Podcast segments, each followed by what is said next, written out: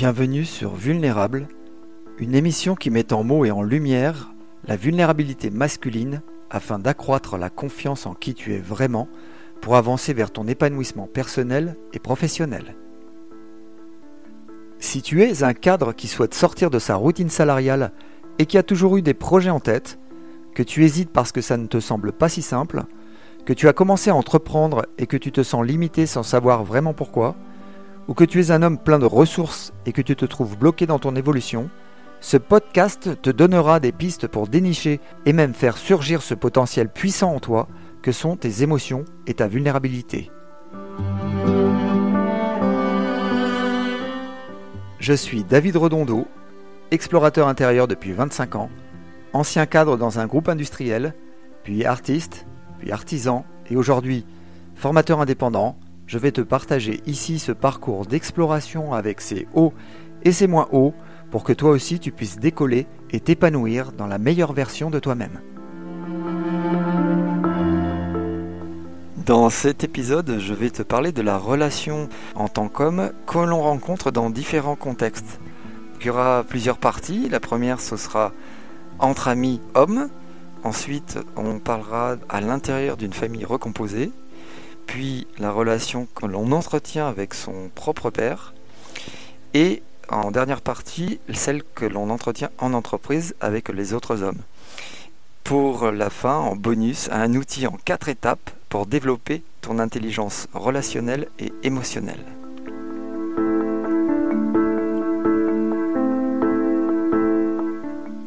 En préambule, je tiens à te dire qu'aujourd'hui je suis dans un contexte aussi particulier. Je suis dans un camping-car avec un copain qui est en formation, euh, c'est-à-dire qui donne une formation à Bastia. Et il a travaillé deux jours. C'est à l'issue de ce stage, on prend un peu de temps, euh, on est dans un camping. Tu entends des trucs bizarres et que j'ai pas fait un montage parfait, euh, tu m'en voudras pas. pas facile quand tu viens du technique de préparer un plan car ça crée de fortes émotions. Pour ma part, on m'a forcé jeune à apprendre par cœur. Et concrètement, quand je dis on, je te dirai peut-être après, plus tard, une autre fois, euh, dans quelles conditions. J'ai donc dû apprendre par cœur, ça n'a pas été euh, génial. Et parce que souvent, quand j'étais en cours, euh, je passe au tableau, j'avais zéro en plus d'avoir passé 4 heures avec mon père en train d'essayer d'apprendre mon poème. Donc du coup il y a de mauvaises notes en français, puis euh, un blocage qui se crée par rapport au français, par rapport à tout ce qui a un rapport avec la langue. Donc moi ça me demande un travail titanesque euh, de me calmer au niveau émotionnel pour euh, établir ce plan pour chaque épisode. Alors ça va venir avec le temps.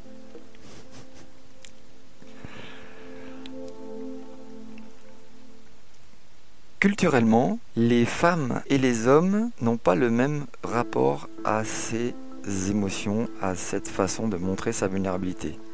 Je le pose là en introduction parce que c'est plutôt important d'en parler.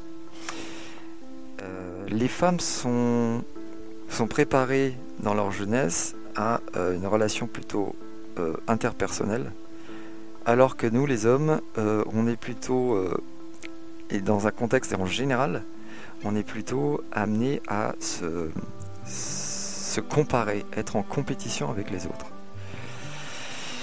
Mark Goldstone, un éminent psychiatre américain qui est né à Boston et qui est consultant pour de grandes entreprises, il dit La majorité des hommes sont bien plus insécures qu'ils veulent l'admettre et que leur femme ne peut l'imaginer.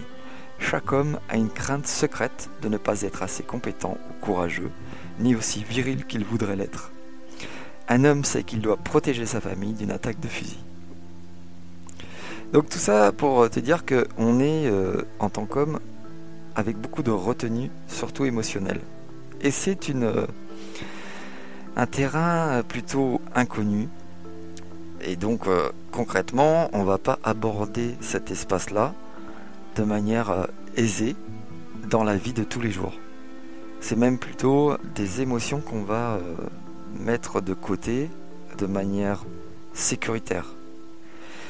pour se protéger de quelque chose de presque inconnu, on pense qu'en étant vulnérable, en montrant cette vulnérabilité, eh bien, on va être moins fort, on va se mettre concrètement en euh, danger à chaque fois qu'on va montrer nos émotions. Alors là, je vais donner un exemple qui m'arrive euh, en ce moment. Je souhaite avoir euh, de vivre, on va dire, plus d'intimité avec mon ami Fifi, qui est donc cet ami formateur avec qui je suis venu en Corse. On va passer six jours ensemble on se connaît pas depuis des milliers d'années, et puis euh, je dirais que tous les deux, on n'a pas forcément non plus euh, de l'aisance à ce niveau-là. Ça va pas être simple, je vous le dis moi. Euh, c'est pas grave, on va continuer comme ça. Alors je te donne l'exemple de ce qui m'est arrivé ce matin. Ce matin, autour du café, euh, j'ai dit à mon pote, en fait, euh, je lui ai fait une demande en vulnérabilité par rapport à mon père qui était euh, plutôt sarcastique. Et en fait, il y a un épisode particulier qui a fait que je me sentais pas bien. Et ça, on le verra en fin d'épisode avec un exercice qu'on fera ensemble et qui sera guidé par moi-même. Et j'utiliserai cet événement pour vous montrer que c'est bien utile lorsque on souhaite par exemple améliorer une communication avec un proche.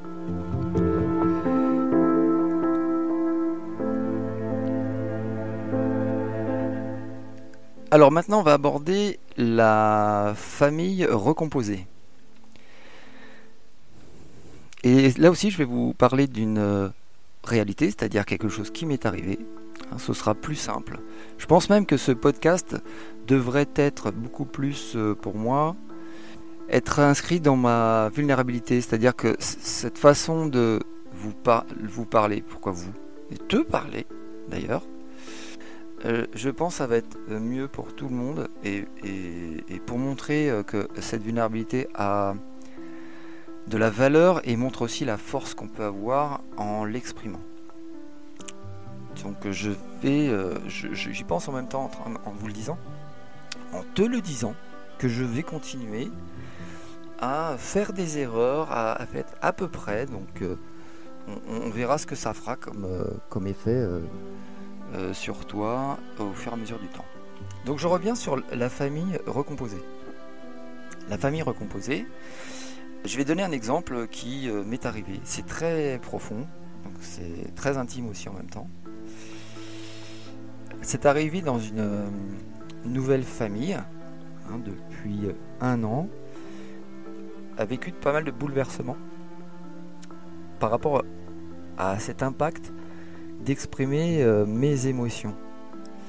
Euh, et donc, euh, concrètement, dans la famille, le fait que j'exprime mes émotions et ma douceur en tant qu'homme par rapport à,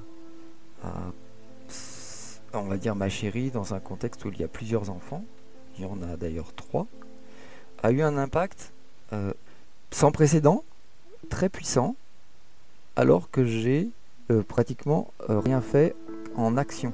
J'ai simplement été dans ma vulnérabilité.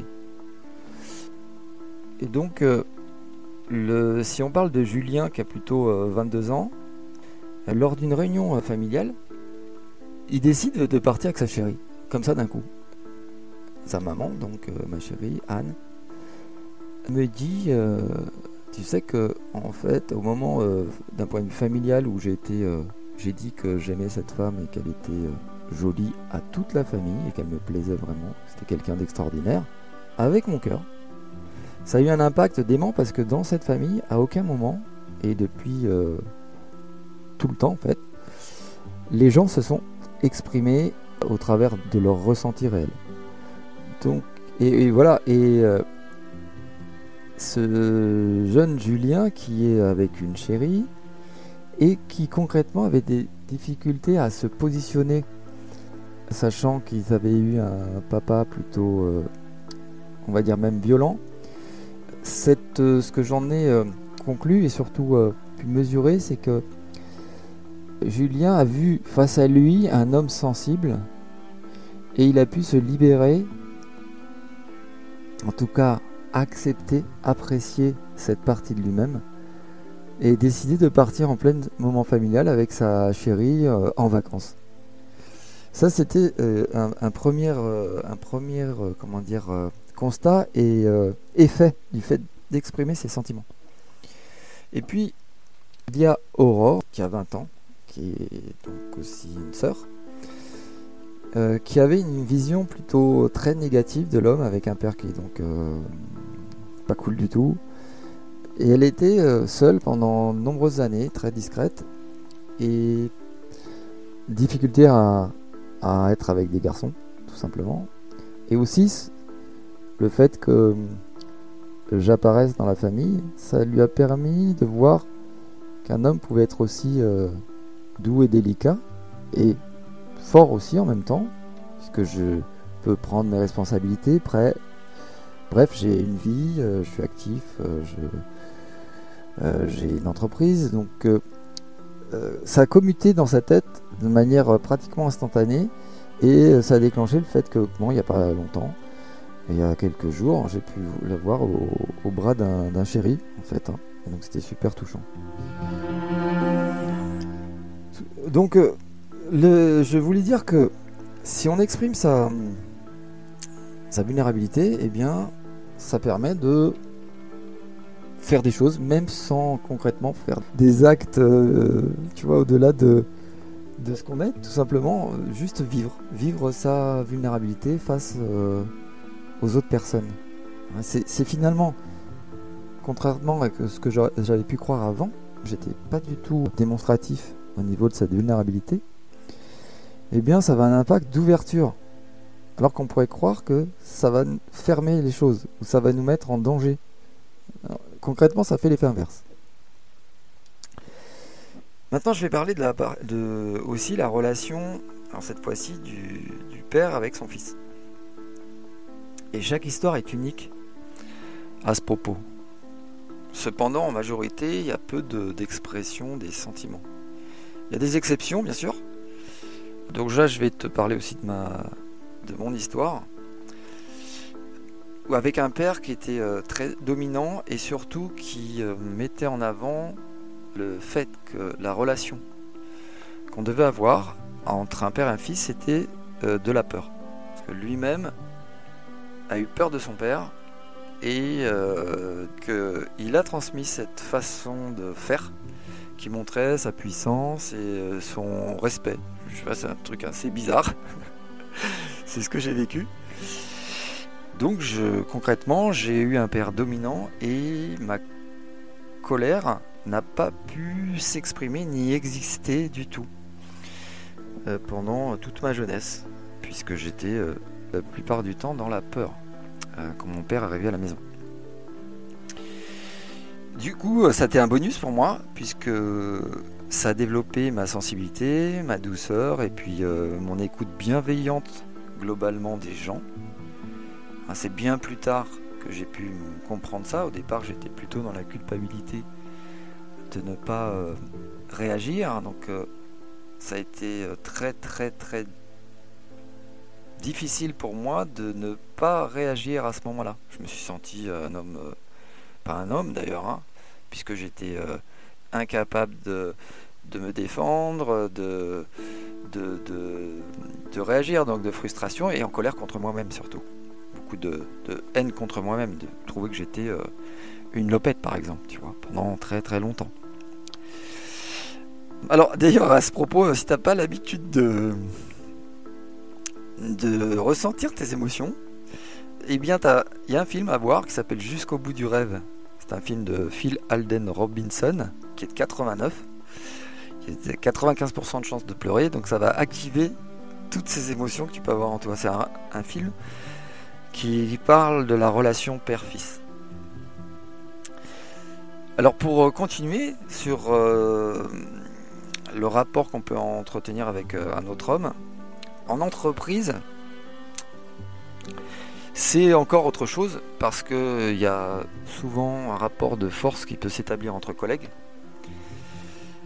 ça c'est euh, concret, rapport de force, de comparaison, de euh, comment je me euh, situe par rapport à l'autre, je dois gagner, etc. Donc c'est pas forcément un endroit sain pour développer sa, sa vulnérabilité parce que c'est effectivement à ces moments-là pas évident de pouvoir exprimer ce que l'on ressent. Sûrement un contexte à développer. Alors là-dessus, il y a un point qui est, sympa, c'est que le leader de l'entreprise, même si c'est toi par exemple, hein, si c'est toi qui as une entreprise et qui travaille avec euh, des gens, le fait qu'un leader montre sa vulnérabilité, ça va avoir un impact énorme sur euh, la relation et sur la façon de fonctionner de l'entreprise et l'interaction entre les, hommes.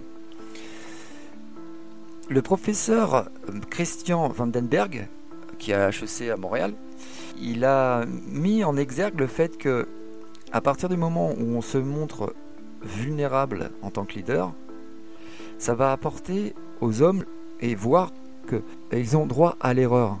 Et donc concrètement se détendre et être plus créatif et même fidèle à l'entreprise. Donc c'est vraiment une force que de montrer cette vulnérabilité, de faire l'effort et avoir le courage, je dirais même, de montrer cet aspect de nous qui est euh, encore.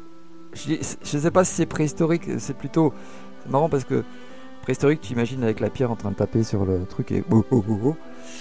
En tout cas, c'est préhistorique à l'intérieur de nous, c'est-à-dire que c'est quelque chose qui a été euh, occulté suite euh, bah, aux guerres, aux guerres successives qui sont pas si loin que ça en Occident. Et on a demandé à ce que l'homme soit plutôt un un combattant, donc concrètement, de fait, à s'extraire de sa vulnérabilité, de ne pas montrer euh, cette, euh, euh, cette sensibilité. Et cette sensibilité, on l'a aussi repérée dans des études qui ont montré que sur 50 000 personnes, que ce soit moitié homme, moitié femme, il a été démontré que l'ensemble des deux sexes ont les mêmes capacités à à ressentir des émotions. Donc en fait, on est au même niveau avec les femmes. C'est juste que nous, on n'a pas réussi, on n'a pas appris surtout à les utiliser. On va d'abord, si on est entre mecs, on va montrer notre... Euh, on va jouer quoi, on va s'amuser, on va parler de voiture, euh, parler de, euh, de foot, même si moi je le fais pas, mais globalement, beaucoup d'hommes font cette amitié se retrouve surtout dans ces espaces-là. Ce qui est vulnérabilité, c'est vraiment un sujet que je pense tabou et qui apporterait beaucoup dans notre bien-être. Ça me fait penser à, à effectivement mon désir euh, d'amitié et de développer cette amitié avec euh, mon pote et d'autres potes d'ailleurs. Alors, euh, pour rebondir sur la question du jour et pour t'aider à utiliser ta vulnérabilité, ses émotions et entrer en meilleure relation avec les personnes et même, dirais, désamorcer des fois des, des moments où tu te sens pas bien, je vais te parler de cet outil en quatre étapes qui est, vraiment top et que j'ai utilisé ce matin avec mon pote Fifi. La première chose à faire, c'est d'observer, tu observes sans évaluer une situation. Et tu la précises. C'est-à-dire que cet outil en quatre étapes va permettre d'exprimer quelque chose que tu as vécu et d'amener un, ressenti identifier tes sentiments et tes besoins et ensuite faire une demande avec sincérité et recevoir la réponse avec empathie.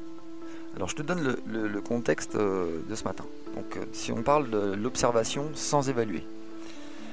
Lorsque euh, hier en fait on va à la douche avec mon pote Fifi et pas dans la même douche, hein. je tiens à rappeler l'affaire, on est deux hétéros de base. Donc on se dirige vers la douche. La souris, mais j'étais vraiment dans un état euh, très blessé euh, lorsque je suis allé à la douche. à un moment où Fifi m'a fait une remarque, qui pour lui était de l'humour. À un moment où on s'approche des douches, il y a une machine à laver à droite. Et il me dit comme ça, euh, bon bah toi tu vas dans la machine à laver et moi je vais dans la douche. Et ça, ce genre de phrase a un impact énorme en moi. C'est quelque chose qui me rappelle à la façon dont mon père me parlait quand j'étais enfant.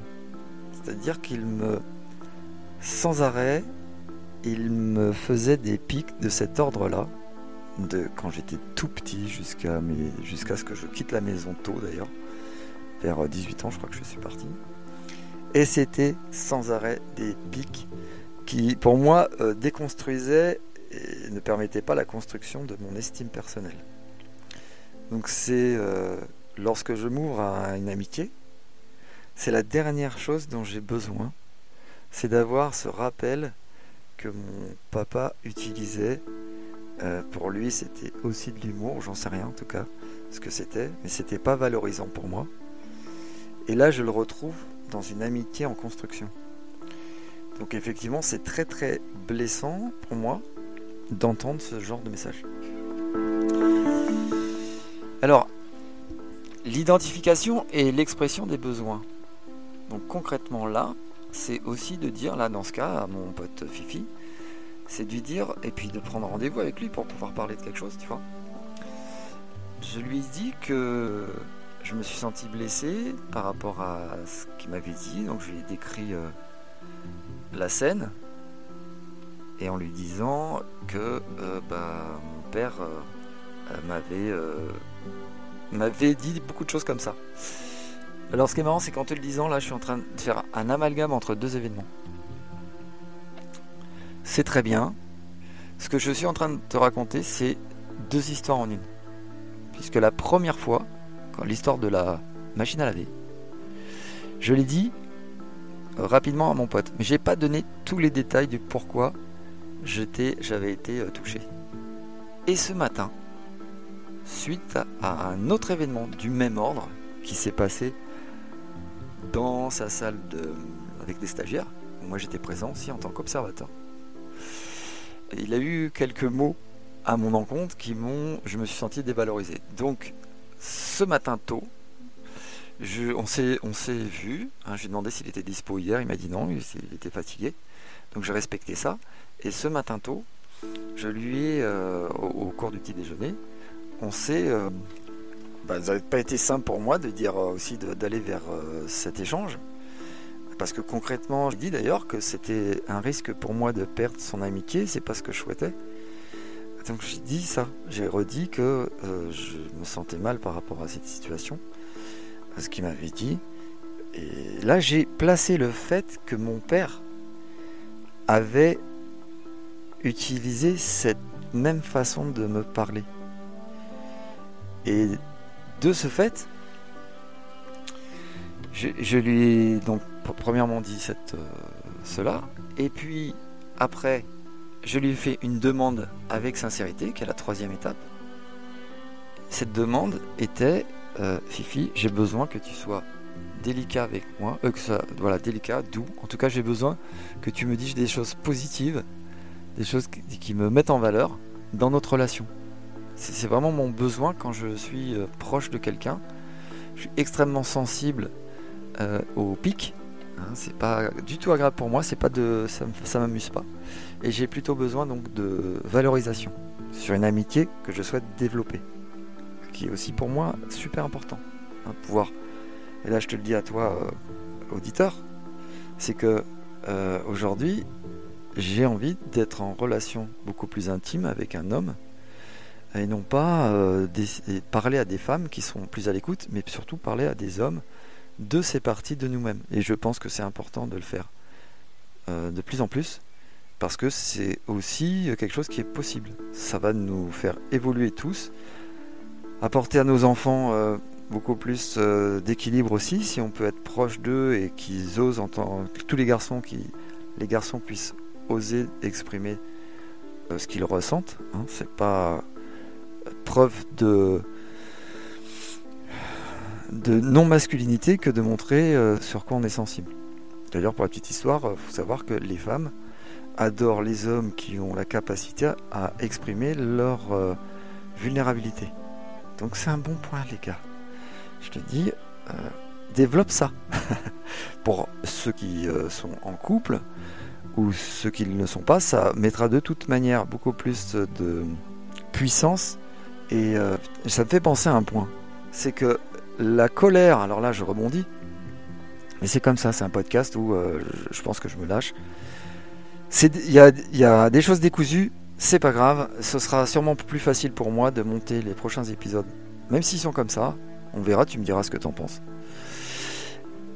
Parce que la colère en fait de l'homme, là je rebondis là-dessus, quand tu montres pas ta vulnérabilité, la seule chose qui va s'exprimer c'est cette émotion qui est la colère.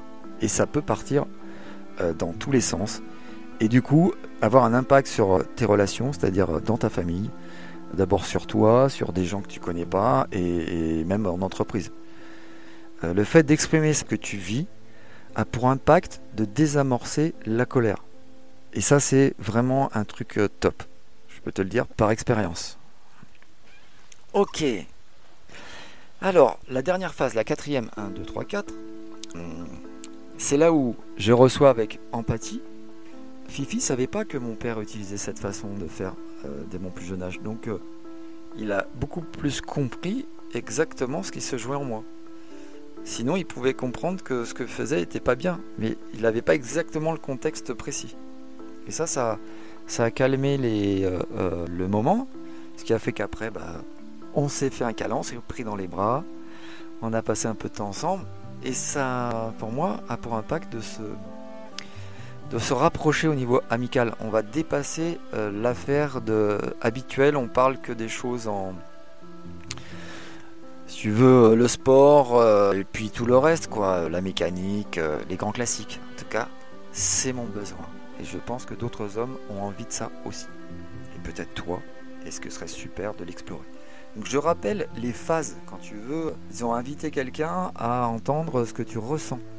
D'abord, c'est ressentir aller vers ce que, tu ressens comme émotion, qui est pas, je sais que c'est pas évident.